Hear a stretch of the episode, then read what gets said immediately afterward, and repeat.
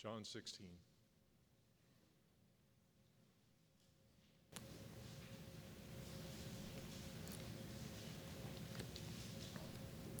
These things have I spoken unto you, that you should not be made to stumble. They will put you out of the synagogues. Yes, the time is coming that whoever kills you will think that he offers God service. And these things they will do unto you, because they have not known the Father nor me. But these things I have told you, that when the time comes, you may remember that I told you of them. And these things I did not say to you at the beginning, because I was with you. But now I go away to him who sent me, and none of you ask me, Where are you going? But because I have said these things to you, sorrow has filled your heart. Nevertheless, I tell you the truth. It is to your advantage I go away. For if I do not go away, the Helper will not come to you. But if I depart, I will send him to you. And when he has come, he will convict the world of sin and of righteousness and of judgment. Of sin, because they do not believe in me. Of righteousness, because I go to my Father and you see me no more. Of judgment, because the ruler of this world is judged. I still have many things to say to you, but you cannot bear them now. However, when he, the Spirit of truth, has come, he will guide you into all truth. For he will not speak on his own authority, but he will but whatever he hears he will speak, and he will tell you things to come. He will glorify me, for he will take of what is mine and declare it unto you. All things that the Father hath are mine, therefore I said that he will take of mine and declare it to you. A little while, and you will not see me, and again a little while, and you will see me, because I go to the Father. Then some of the disciples said among themselves, What is this that he says to us? A little while and you will not see me, and again a little while and you will see me. And because I go to the Father. They said, therefore, What is this that he says, a little while? We do not know what he is saying. Now Jesus knew that they desired to ask him, and he said to them, Are you inquiring among yourselves about what I said, a little while and you will not see me, and again a little while and you will see me? Most assuredly, I say to you that you will weep and lament, but the world will rejoice. And you will be sorrowful, but your sorrow will be turned to joy. A woman, when she is in labor, has sorrow because her hour has come, but as soon as she has given birth to the child, she, has, she no longer remembers the anguish for joy that a child has been born into the world. Therefore, you now have sorrow, but I will see you again, and your heart will rejoice, and your joy no one will take from you. And in that day you, you will ask me nothing. Most assuredly, I say to you, whatever you ask the Father in my name, he will give to you. Until now you have asked nothing in my name. Ask, and you will receive, that your joy may be full. These things I have spoken to you in figurative language. But the time is coming when I will no longer speak to you in figurative language, but I will tell you plainly about the Father. In that day you will ask in my name. And I do not say that I, will, I shall pray the Father for you, for the Father himself loves you, because you have loved me and have believed that I came forth from God. I came forth from the Father and have come into the world. Again, I leave the world and go to the Father. His disciples said to him, See, now you are speaking plainly and using no figure of speech. Now we are sure that you know all things and have no need that anyone should question you. By this, we believe that you came forth from God. Jesus answered them, Do you now believe? Indeed, the hour is coming, yes, has now come, that you will be scattered, each to his own, and will leave me alone. And yet I am not alone, because the Father is with me. These things I have spoken to you, that in me you may have peace. In the world you shall have tribulation, but be of good cheer. I have overcome the world. You may be seated. Good morning. Let's try that one more time. Good morning. Oh, much better. The second time, why is it? The second time is always with a little more gusto. first time, let's, let's get first time. First time. The word is open before us to John 16. We've been tracking, for those of you that haven't been here with us, we, the last few weeks, have been John 13, John 14, John 15, and now we've arrived this morning at John chapter 16 and we'll finish next week with John 17. These uh, chapters in the Go- Gospel of John that uh, give us a look and see inside the window of those few hours before the cross. The heart of Christ before going to the cross. A few scriptures just up front that I think are, are appropriate in light of John chapter 16. They all come from the Gospel of John. In John chapter 7, we'll come back to this at the end, but I do believe it's important here up front to read. 7, verses 37 through 39. On the last day, that great day of the feast, Jesus stood and cried out, saying, If anyone thirsts, let him come to me and drink. He who believes in me, as the scripture has said, out of his heart will flow rivers of living water. But this he spoke concerning the Spirit, whom those believing in him would receive. For the Holy Spirit was not yet given because Jesus was not yet glorified. Keep a hold of that. That's an important verse in light of some of the things we'll be looking at today. If we see also in John 14, in John 14, a few weeks ago, uh, looking at verses 16 through 18, Jesus says, And I will pray the Father, and he will give you another helper, another helper, that he may abide with you forever. The Spirit of truth, whom the world cannot receive. Why? Because it neither sees him nor knows him. But you know him, for he dwells with you and will be in you. I will not leave you orphans, I will come to you. A few verses later in John 14, 26, 27, Jesus says, But the Helper, the Holy Spirit, whom the Father will send in my name, he will teach you all things and bring to your remembrance all things that I have said to you. Those of you that have a hard time remembering things, this is wonderful news because the Holy Spirit is going to bring to your attention, bring to your mind the very things of Christ.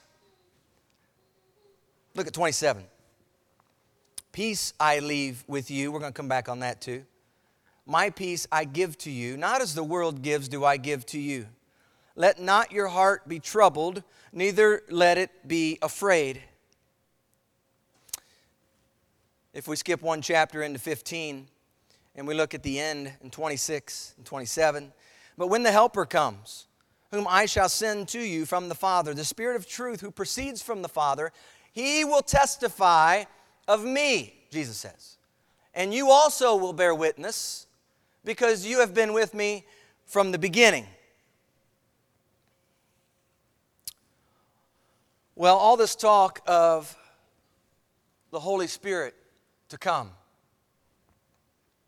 Remember, the Spirit has not yet come as you get to John 16. There's lots of talk of the Holy Spirit. There's plenty of Jesus reminders. If you have the red letter edition, you know they're Jesus reminders of the Holy Spirit to come. Okay? Plenty of Jesus reminders about the person of the Holy Spirit and the role that he has in the life of a believer in Jesus. Now, some of you need to hear that again. You see, the Spirit of God has a role, a ministry in the life of a believer in Jesus. Okay? He has a role, he has a work. And this work, by the way, is not a work of his own, but that which he hears from the Father, that which he hears from Christ. And so, what we have here in these verses in the middle of John's gospel, we see right now as we get to 16, anticipation is building, the hour is at hand, and John 16 is, is really the final chapter of direct instruction because next chapter is going to be Jesus praying to the Father. Okay? So at the end of 16, these are really his last direct words, if you will, before he gets arrested in the garden and taken and tried unjustly, before he goes to the cross.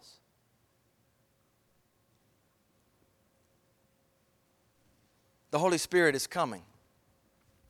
The Helper, the Spirit of truth, is about to arrive on the scene. In June, we're going to begin a study in the book of Acts. And, and, and, this is going to be a great segue into where we're going come June as we look here in John's Gospel. It's a prelude to what happens in the book of Acts. See, according to the Gospel of Luke, Jesus spent 40 days visiting his followers post resurrection. Another 10 days elapsed before the ascension in Acts 1. So we have 50 days from Passover, from death, resurrection period to the day of Pentecost, Acts 2.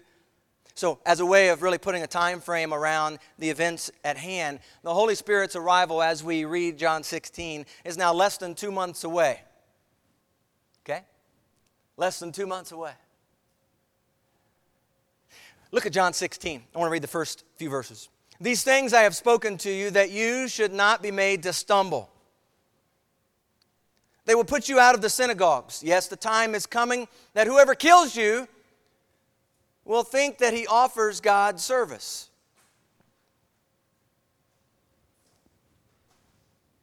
And these things they will do to you because they have not known the Father nor me. But these things I have told you that when the time comes, you may remember that I told you of them. And these things I did not say to you at the beginning because I was with you. Then we get to five and six. But now I go away to him who sent me. That would be the Father. Right? And none of you ask me, Where are you going? But because I have said these things to you, sorrow has filled your hearts. So, so, context here Jesus communicates with his disciples about the things to come so that they might not stumble when they actually come to pass. He's putting the truth before them about what others might do to them as a result of being a follower of Jesus. He's leaving. But before leaving, he passes along instructions for how to live the remainder of their days. He's already told them that he's going to come to them. John 14, 18, he's already said that. But the how of it all, the specific details of, of how the Holy Spirit is going to come. He's, he keeps saying the Holy Spirit, this other helper, another counselor. He's coming. But the how of it all, the, details of it all, the specifics, how he's going to carry out his purposes in them, Jesus doesn't give all the details. Have you ever been there where you've asked some of the same questions, perhaps? How? Lord, how? I, I see what your word says. How? This is where the disciples are at. They're hearing the message, and yet they're wondering how. What's this going to really look like? How's this going to get played out, Jesus? And they're, to, they're about to find out how it's going to happen come Acts 2. But for now, they still don't know. So the Spirit is coming, and the text says that sorrow fills the hearts of Jesus' followers. That's context. Sorrow is filling their hearts. Sorrow about what? Sorrow, I believe, about the fact that he's leaving. He's not going to be there. I would imagine being a disciple, following Jesus around for some two and a half, three years, I'd probably have some sorrow in my heart too if I knew he was going to be leaving.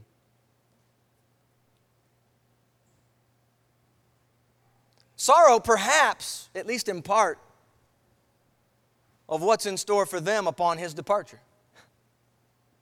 I mean, there's not a whole lot of us here that like to hear people are going to put you out. He said, put you out of synagogue, and they're going to think it's a service to God they're doing when they kill you. Well, that's not real great news.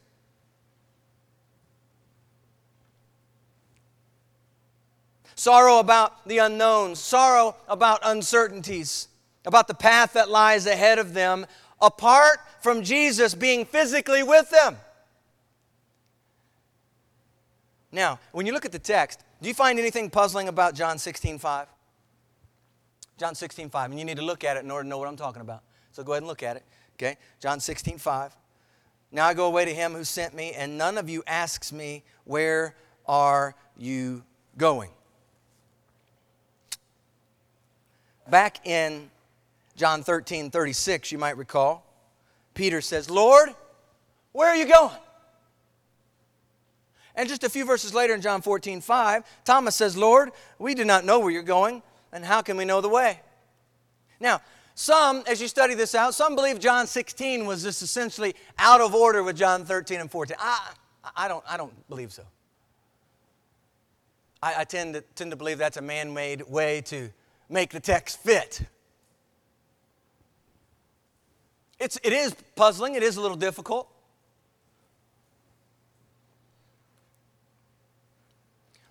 I believe in John 13 and 14, the question, where you are going. They wanted to know the place that Jesus was headed. And we, we talked about that a few weeks ago. The place he's headed, where's he going? He's going to the Father's house, right? And Jesus says, I am the way to the Father's house. That's where I'm going. Here in John 16, when Jesus says, I go away to him who sent me to my Father's house, and none of you asks, Where are you going? I believe he's pointing their attention, keep in mind context, keep in mind what's about to happen. I believe he's pointing their attention to the immediate. Yes, he's going to the Father, but en route to the Father is a cross. A cross. That's where he's about to go. And none of his followers have asked him about this. Oh, they've heard plenty about it, but the disciples have not really had much to say about the cross. They've shied away from talking about the cross because surely the Messiah, the Christ, is not going to go to a cross.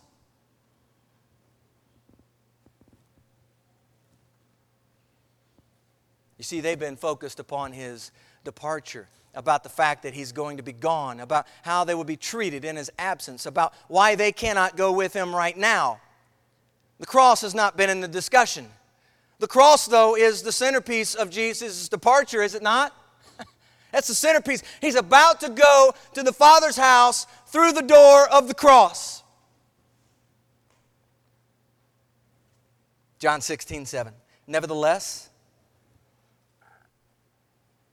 I tell you the truth. It is to your advantage that I go away. For if I do not go away, the Helper will not come to you. But if I depart, I will send him to you.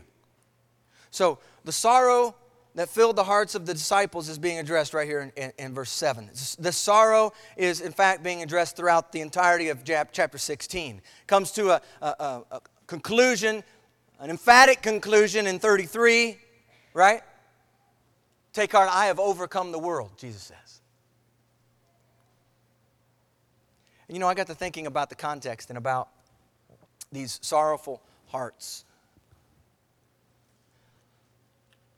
And thinking about Jesus and who Jesus is, and thinking about that he's about ready to go to the cross, and thinking about what the cross accomplished, and thinking about the Holy Spirit to come. And I was wondering about today if, even as I speak, if there are any sorrowful hearts here today. I want you to understand something that, that you sit today on the other side of the cross. You sit on the other side of the resurrection. You sit on the other side of the Holy Spirit's arrival at Pentecost. My question for you is it possible that you too have missed where Jesus was going? It, have you missed out on his departure by way of the cross?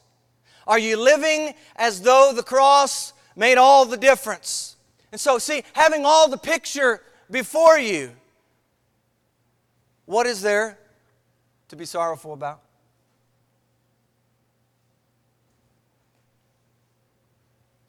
Please understand, I, I have no intention of minimizing any sorrow, sadness that may be happening right now in your home, in your own life.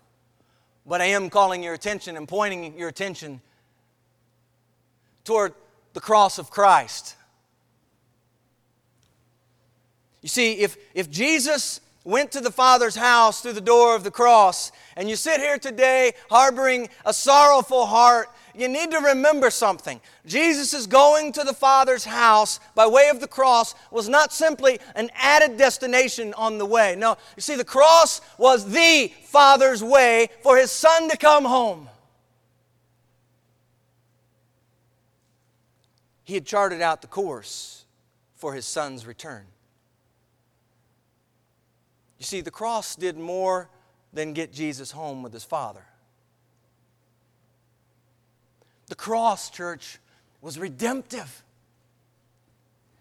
It accomplished the very purposes of God and, and put a stamp of approval on Christ's visit to earth. You see, going back to the Father any other way, apart from the cross, church, if that happened,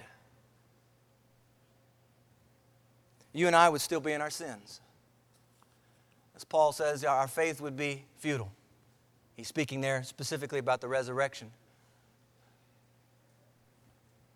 But praise the Lord, Jesus went to the Father's house by way of the cross. Amen? By way of the cross, that's good news. That's real good news. So send a reminder to your sorrowful heart that the cross is the place of my redemption. It's the place where I was pardoned. It's the place where mercy was great and grace was free. Remember that song? It's the place where, having been far away, I'm now brought near through the blood of Jesus.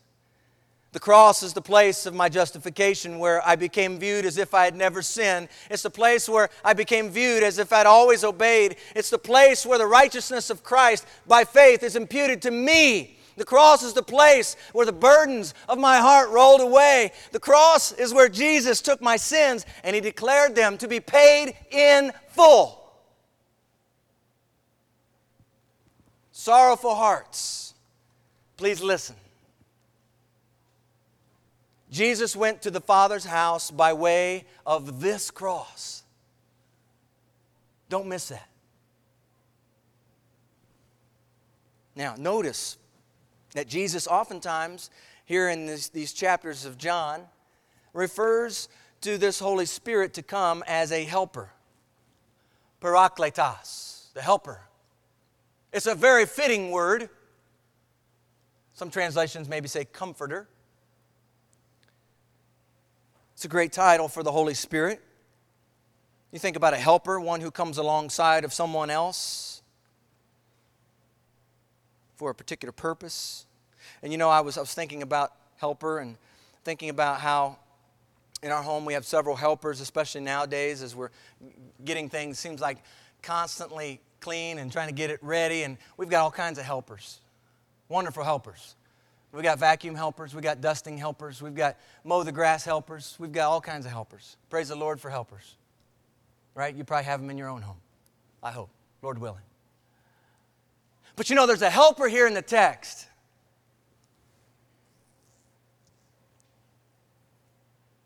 Serves a much greater role and purpose in the life of a believer.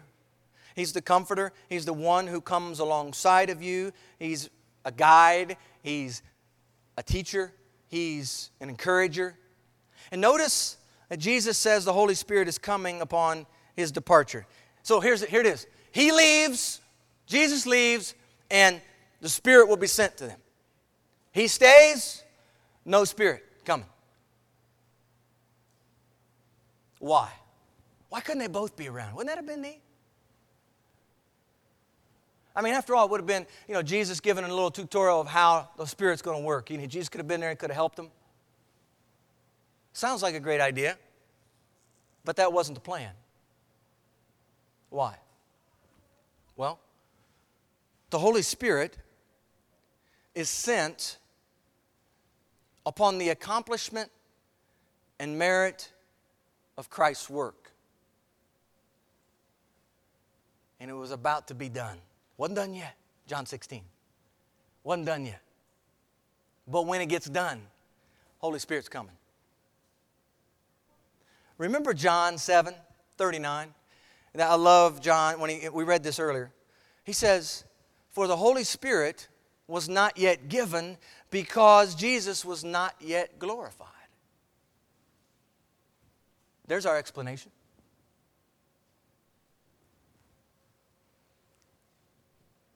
You see, the Holy Spirit is going to continue the ministry Christ had already started. Let's be real clear. This is not a new, separate ministry the Holy Spirit brings, but a supplemental ministry. He brings to your remembrance all things Christ has spoken. He's about magnifying Christ.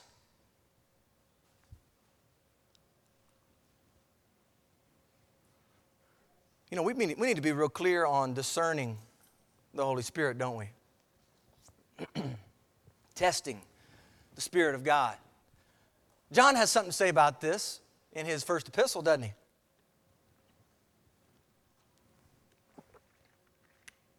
First John chapter 4. By this you know the Spirit of God. Here it is. Every spirit that confesses Jesus Christ has come in the flesh is of God. So if someone is talking to you and professes to have the Spirit of God in them, and yet they deny Christ or deny that He is the Son of God, you can be sure the Holy Spirit is absent. The Holy Spirit is not going to contradict the Word of God, by which, by the way, co author, Holy Spirit. Okay?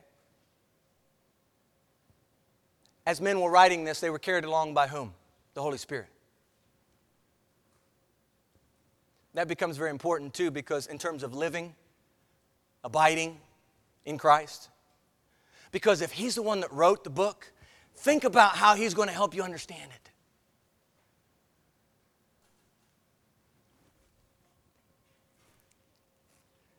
By the way, at the, end, at the beginning of John's Gospel in chapter 1, we, we talked about in, in verse 18 about how Jesus declared the Father we see in John 16, 13, the Spirit declares Jesus. He's the one who declares Jesus. The Spirit does.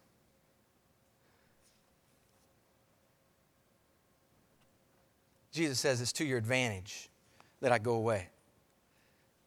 And you sit here far removed from the day when Jesus went to the Father's house.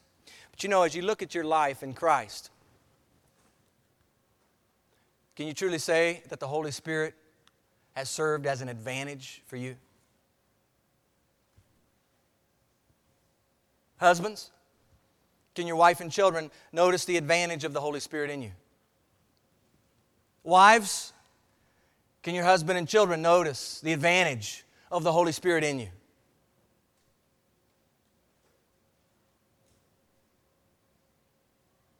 Young people, do your friends and peers and other relatives? Do they recognize the advantage of the Holy Spirit in you?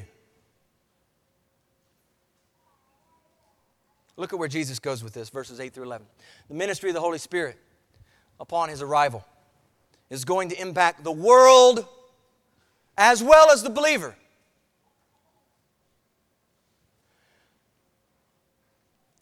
Verse 8. And when he comes, when he has come, he will convict the world of sin and of righteousness and of judgment. Of sin because they do not believe in me. Of righteousness because I go to my Father and you see me no more. Of judgment because the ruler of this world is judged. All right, let's, let's, let's see this because this can be kind of confusing. This may be one of those passages that you've read and you're like, wow, what, what is he talking about here? What's that mean? All right, so let's understand first the Holy Spirit has a convicting ministry to the world. Okay?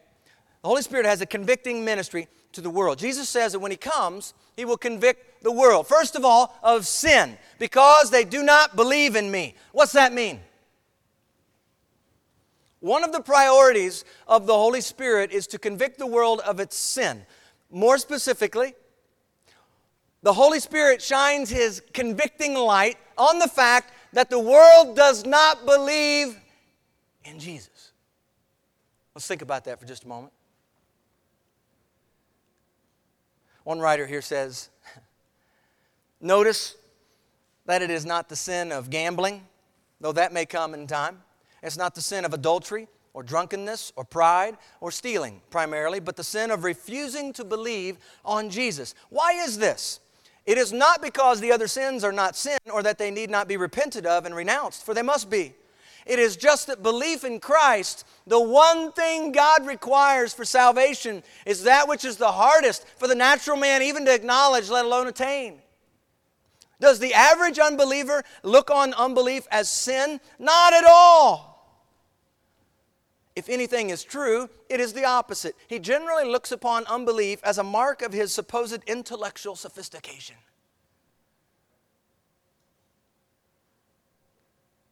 So, the Holy Spirit will convict the world of sin.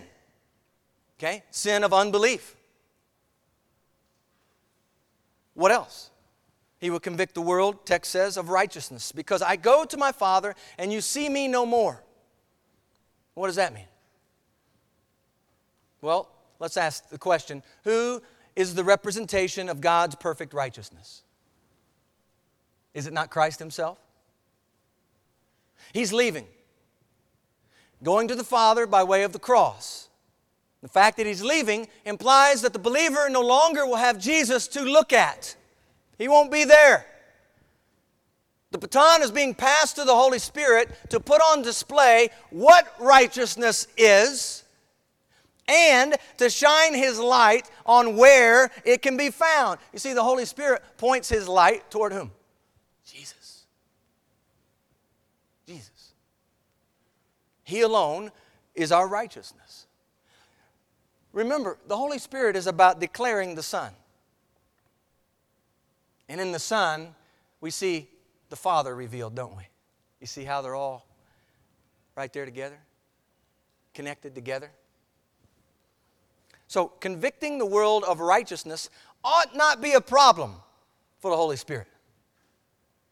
He knows the Son and specializes in declaring His righteousness. Without the righteousness of Jesus Christ, the world remains in sin and is subject to judgment. Great segue because what's the next thing He's talking about? He's going to convict the world of judgment. Because the ruler of this world is judged. Is judged. I love that. You know, I love how, in fact, the Bible, so many times, we did this in Romans, it happened in Romans, we saw it, about how things are declared to be true and they haven't even happened yet. You ever see that? You get that in the text? The ruler of this world is judged. Count it, it's going to happen. He's judged. Romans 8, 28, 29, 30 is kind of the same line. Speaking of his glorification as though it's already happened. You can just put it in the bank, it's going to happen.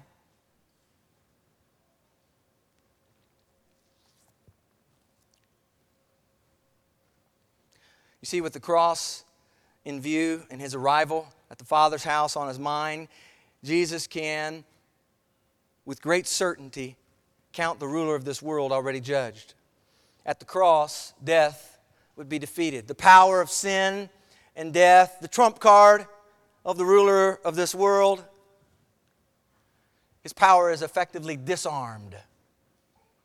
And the Holy Spirit's role is to convict the world of judgment to come. In fact, John 3:18, two verses after that familiar verse, Jesus says, "He who believes in him is not condemned. But he who does not believe is condemned already. Why? Because he has not believed in the name of the only begotten Son of God. So the Holy Spirit is coming to convict the world of sin, of righteousness, and of judgment. But how does the ministry of the Spirit relate to those who believe in Jesus? Listen to what one writer says here. I believe he's right on point and it's a great reminder for every single one of us who believe in Jesus today. It is true that this passage is primarily about the work of the Holy Spirit by which he convicts the world of sin and thus points men and women to Jesus Christ as the Savior. But notice that while it is true that it is the Holy Spirit who convicts men and women of sin, he nevertheless does it through us. Let that soak in for just a moment. He does that through us. Jesus indicates in these verses, saying, It is expedient for you that I go away. If I do not go away, the Comforter will not come unto you.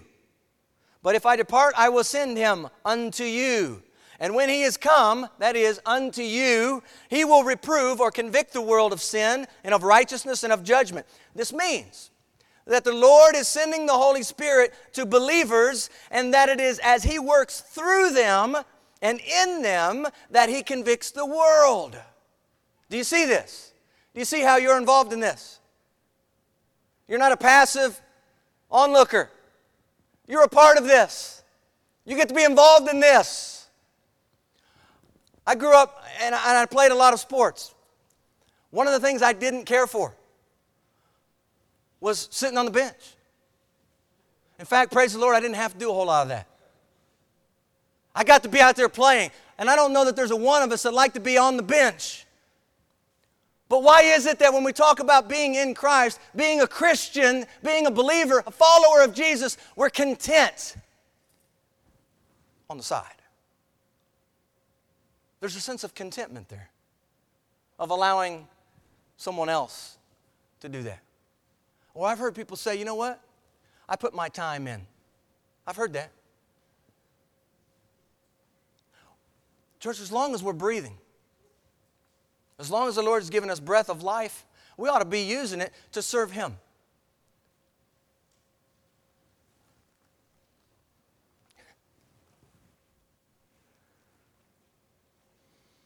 The writer went on and he says, Every conversion recorded in the book of Acts was through the agency of someone who was already saved. Jesus bore witness to the 12. They bore witness on Pentecost and the days following, and that is God's way by the power of His Spirit working through human channels like you and me. You see, the priority of the passage here in John 16 is given to the work and ministry of the Holy Spirit yet to come. But what an important truth right here in the text! The work of the Holy Spirit is carried out through available, willing, obedient vessels who take delight in being used of God, allowing Him to convict the world around you through that good deposit in you. Ever wonder why the Holy Spirit is absent today in the church? You ever thought that? Question that? Church, has nothing to do with the Holy Spirit. His power is perfect. He understands His purpose. He knows why He was sent.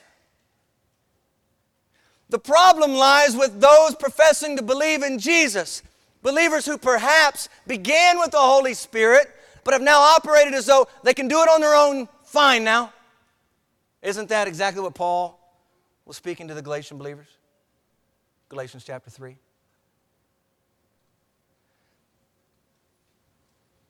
See, to operate apart from the Holy Spirit, you, you no doubt miss out on the victorious living Scripture talks about. But you also miss out, don't miss this one. You also miss out on being a witness to the world.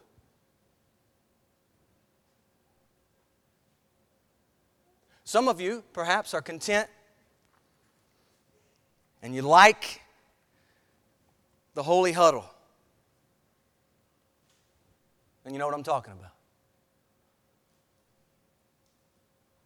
The people who aren't like you, people who don't like the things that you like, people who dress differently than you.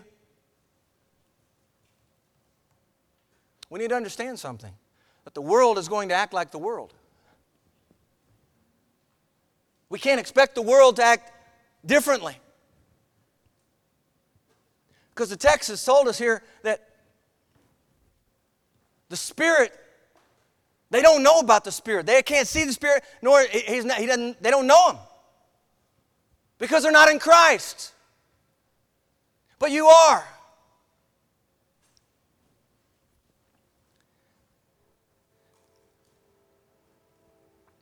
The world needs to be convicted of their sin, of righteousness, of judgment to come. And let's, let's remember that this ministry of the Holy Spirit happens through a Holy Spirit filled vessel.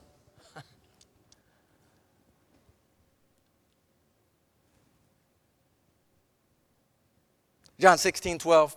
I still have many things to say to you, but you cannot bear them now. One writer speaking to this, he says, redemptive acts. This is good. Redemptive acts generally precede full redemptive revelation. In other words, he says, thus the doctrine with respect to the cross does not attain to full development until Jesus has been crucified. The full significance of the work of the Holy Spirit is not made known until the Holy Spirit has been poured out. And this very fact, namely that the Holy Spirit had not yet taken up his personal abode in the church at large, made it impossible to give any further revelation at this time during this night. Oh, there are a lot of things Jesus would have loved to have shared with them. And he did share many things. In fact, I'm convinced he shared many things, many things that aren't even here because as we read the end of John, it would have filled up books and books and books and books and books.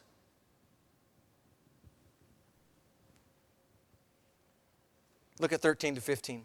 However, when he, the Spirit of truth, is come, he will guide you into all truth. For he will not speak on his own authority, but whatever he hears, he will speak, and he will tell you things to come. He will glorify me, for he will take of what is mine and declare it to you. All things that the Father has are mine. Therefore, I said that he will take of mine and declare it to you. Do you see this connectivity between the three of them here? And you know, as I read about the work of the Holy Spirit to come right here in John 16, I'm drawn to the book of Acts. Why? Because the book of Acts, or the Acts of the Apostles, is where you see the Holy Spirit in motion, guiding the believers of Jesus in the path of truth, teaching them all things, reminding them of Christ, magnifying and glorifying Christ, who is the revealer of the Father. The Holy Spirit works through Christ's church. Remember, Jesus in Matthew chapter 16 said that He's going to build His church. He's going to build His church. And the gates of Hades shall not prevail against it. You know, one of my favorite summary passages there in Acts is 931. And it says, Then the churches throughout all Judea, Galilee, and Samaria had peace and were edified, and walking in the fear of the Lord and in the comfort of the Holy Spirit, they were multiplied. You see, there's, there's great comfort in the Holy Spirit, church. He is not to be pushed to the side. We ought not be afraid to speak of the Holy Spirit. Some well meaning believers in Jesus are afraid to mention the Holy Spirit for fear of what others might think. To speak of the Spirit might imply to some that this church is going off the deep end. On the other end, the church must not forget her head. Who's the head? It's Christ. It's Christ. The Holy Spirit and Christ, they go hand in hand along with the Father. They're all there together. We can't just take the Holy Spirit and, and, and just go with the Holy Spirit and, and push the other two aside. No, we can't do that, not because the text clearly states otherwise. That the Holy Spirit is about pointing us to Jesus.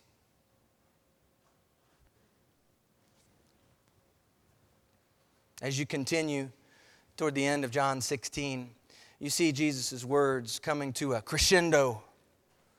And he addresses the weeping and lamenting that's going to be happening when he leaves. He encourages them.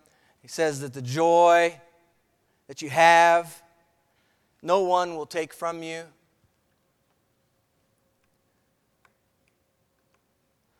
If you are in Christ and you have the Spirit of Christ in you, that's a good reminder for your sorrowful heart. There's not a circumstance, there's not a person, there's nothing that can steal your joy in Christ Jesus, church. Talks about prayer again. And then he and then he gets to these words in verse 28. Look near the end of the chapter. I came forth from the Father and have come into the world. Again, I leave the world and go to the Father. In other words, I am God. And as God, I've come into the world, Emmanuel, God with us, in the form of a man. Philippians 2 speaks of that. Now I'm about to leave the world, death by way of the cross, burial, resurrection, ascension, and go to the Father. That's where he's going. He's going to the Father's house by way of the cross. And so listen to the response from the disciples. His disciples said to him, See, now you are speaking plainly. I love this verse. Now you're speaking plainly and using no figure of speech. Now we are sure that you know all things and have no need that anyone should question you. By this we believe that you came forth from God.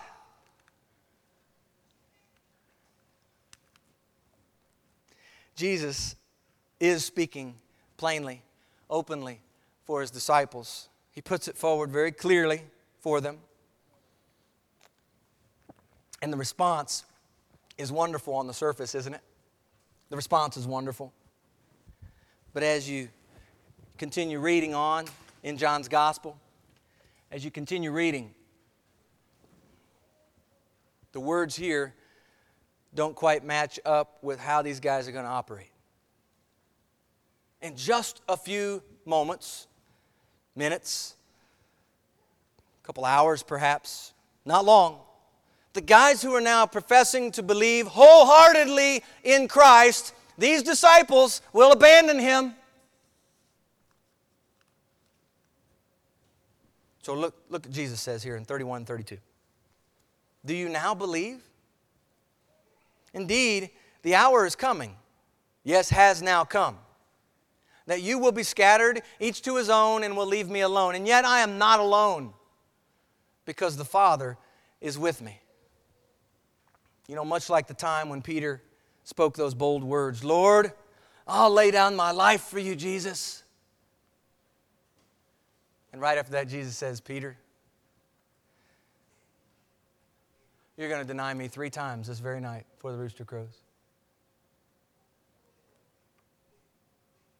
You see, the disciples here express to Jesus, here's what they're expressing to him. They're expressing to him that they finally get it.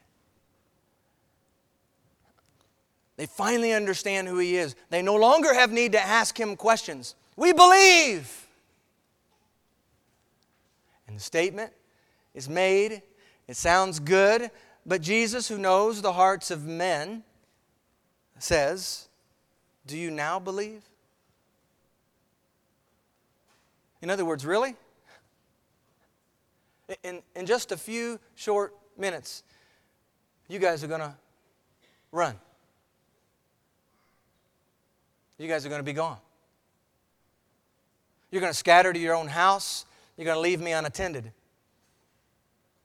No, no. Guys, you, you don't yet get it, let me assure you. But know this I am not alone. My Father is with me. And there's another helper who's going to be coming. And he's going to help you understand it. John 16, 33. These things I have spoken to you, that in me you may have peace. In the world you will have tribulation, but be of good cheer. I have overcome the world. You see, guys, the words I have spoken to you have been with a purpose. That, that in me, Guys, in me, that's the key. That union with Christ that we've spoken of. In me. You must abide in me. You must let my words abide in you. Keep my commandments. Abide in my love. Serve others as I have served you. Remember when I washed your feet and I said, This example I've given that you go and do likewise. Let my joy be in you, that your joy may be full. Here's the purpose that in me you may have peace what kind of peace is Jesus talking about? Just go back to near the end of 14 because he says, Peace I leave with you, my peace I give to you. Not as the world gives, do I give to you. In what context does this peace come? Let not your heart be troubled, neither let it be afraid. You see, this peace is different from what the world offers. This peace of Jesus is unique. This peace according to one writer, is contentment and trust in God even in the midst of tribulation. This is the meaning of the Christian's peace, he writes. It is not an absence of conflict or any other kind of trial or disappointment. Rather, it is contentment and trust in God in spite of such circumstances. Remember Paul writing in Romans 5:1, he says, Having been justified by faith, we have peace with God through our Lord Jesus Christ. But two verses later, he says, And not only that, but we also glory in tribulations. How is that? Verse 5 of Romans 5 says, Because the love of God has been poured out in our hearts by the Holy Spirit who was given to us. Okay, did you catch that? Having been justified, we have peace with God. How do we have peace with God? It's through our Lord Jesus Christ, who went to the cross. But not only that, because of what Christ did, that peace that we have, now we can glory in tribulations that come our way. How can we do that? Because of the Holy Spirit who's been poured out in our hearts. You see, the peace is needed in light of the world, church, where we live. Tribulation is in the world. Trials abound. Challenges confront you each day. Unfavorable circumstances happen. Conflict is looming. The phone rings and you are informed of bad news, right? Peace with God is what you need to navigate through the storms of life. That's what, that's what you need. When the news arrived from his wife that his daughters had died at sea, Horatio Spafford could write, It is well with my soul. Church, no one writes such a thing without the peace of God. When peace like a river attendeth my way, when sorrows like sea billows roll. Whatever my lot, whether peace, whether sorrows, whatever my lot, thou hast taught me to say. Oh, I, I got to stop right there. Thou hast taught me to say. You see, there's, there's a sense in the words of the writer of this hymn that he's been abiding in the vine of Christ. He's been walking in the commandments of Christ. He's been desiring, Lord, teach me your statutes, the psalmist writes. He's been doing it. It's like Daniel in chapter 6, verse 10. He got down and he prayed after hearing the decree, just as he had always done. It was a part of his life. Thou hast taught me to say, It is well. It is well with my soul. Though Satan should buffet, though trials should come, let this blessed assurance, we sing about blessed assurance, Jesus is mine, right? Let this blessed assurance control. Let this be the controlling factor in my life. Though Satan does what he's going to do, Though trials come in my life, let this blessed assurance control. What is it? That Christ hath regarded my helpless estate, Romans 5 6, and hath shed his own blood for my soul. Let that be the blessed assurance that controls all things. And Lord, haste the day when the faith shall be sight the clouds be rolled back as a scroll. The trump shall resound and the Lord shall descend. Even so, it is well with my soul. We wait, do we not? As a citizen of heaven, we wait eagerly for a Savior to come.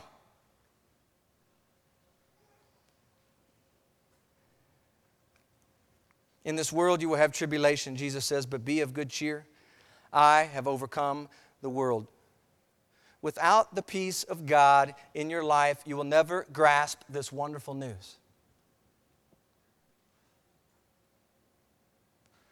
You cannot be of good cheer in the midst of your tribulation without the peace of God. if you are not in Christ, his overcoming may not mean a whole lot to you right now, perhaps. But I pray, I pray that the Holy Spirit would open your eyes today as you hear the Word of God. That's how it happens. You hear the Word of God. It's not Steve speaking. You hear the Word of God, and He opens your eyes to be able to see, and He opens your ears to be able to hear the truth.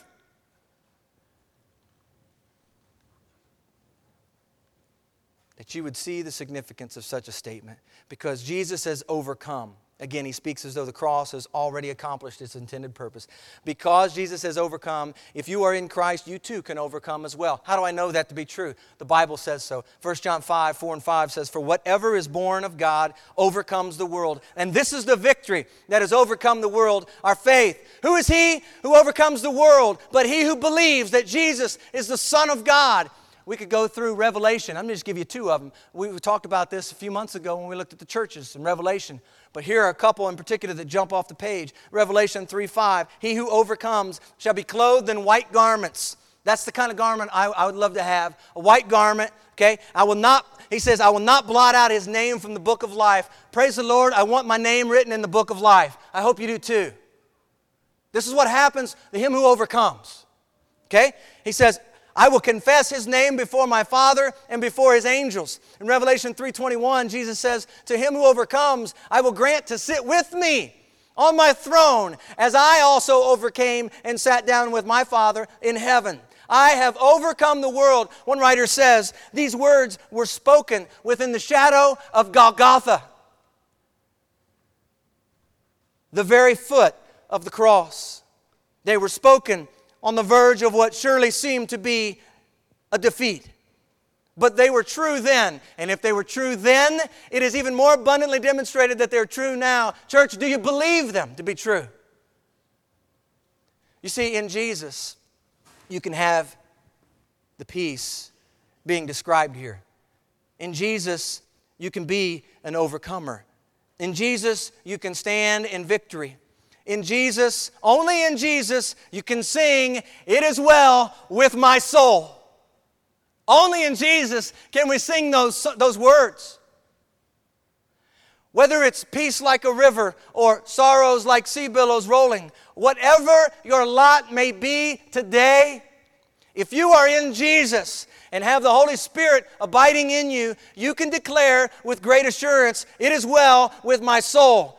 And the question I have is is it well today, right now, with your soul? And I want to conclude by reading John chapter 7. Is it well with your soul? Is it well with your soul today? On the last day, that great day of the feast, Jesus stood and cried out. He cried out. He cried out so that everyone could hear, and this is exactly the invitation that goes out this morning that everyone might hear. If anyone thirsts, let him come to me, Jesus says, and drink. He who believes in me, as the scripture has said, out of his heart will flow rivers of living water. Holy Spirit, come, move in us. Thank you, Jesus. Let's pray.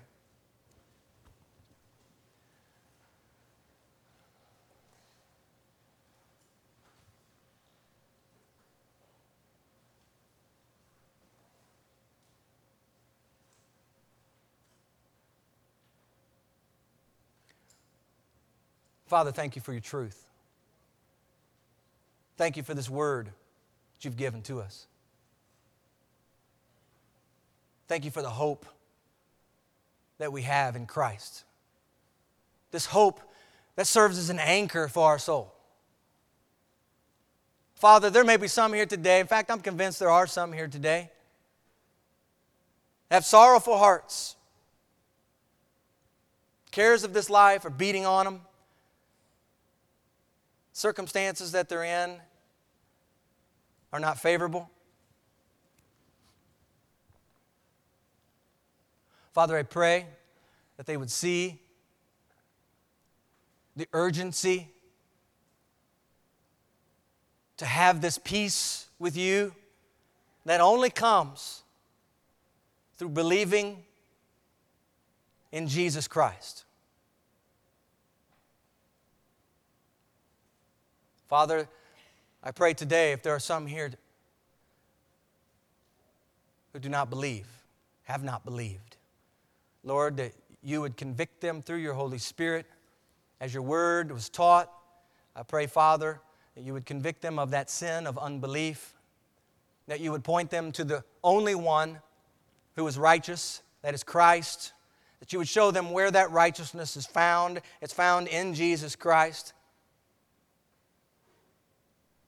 That you would impress upon their soul judgment to come. That, that Lord, there, there is a real place called hell, there is a real place called heaven. And at the end of this time, when our bodies die, they're mortal, they're going to die. And at the end of that time, Lord, if we have the Spirit of Christ in us, Father, if we don't, we see that the wages of our sin is death. Not just the fact that we're going to die. We're all going to die physically, unless the Lord shall come back. And if He does, wonderful, praise the Lord. But if not, Father, He's going to look and He's going to be able to see that good deposit within us. He's going to be able to see the blood of Christ covering us. May we claim the blood of Jesus. May we be washed in that blood of the Lamb. May we be forgiven of the sin in our lives. First and foremost, that sin of unbelief. May we receive and believe, as John records in John chapter 1, verse 12, receive and believe Jesus as our Lord and Savior. Oh Lord, I pray that to be true for people here in this room. Your truth, Lord. Your truth ought not go forward without acceptance. Jesus, Jesus said He is the way, He is the truth, He is the life. This is the way to the Father's house. Oh Lord, I pray that there would not be one here who thinks that he's going to be able to get to the Father's house some other way other than the gate, other than the door of Jesus. Father, if that's true, I pray you would open them up to hear and to receive your truth, to know that Jesus truly is the only way, and that today they would come to know that truth, and they would walk in that truth, and that, Lord, they would be justified having that peace with you and be able to go through tribulations and trials in this life because they too now have the Holy Spirit in them. That love has been poured out in their hearts. Thank you for Jesus. Thank you so much for this word of truth. Thank you for the heart of Christ before the cross. Oh Lord, it's been a wonderful joy to be able to study and to learn from Jesus Himself as He's instructing His disciples. I thank you, Father. It's in Jesus' name I pray. Amen.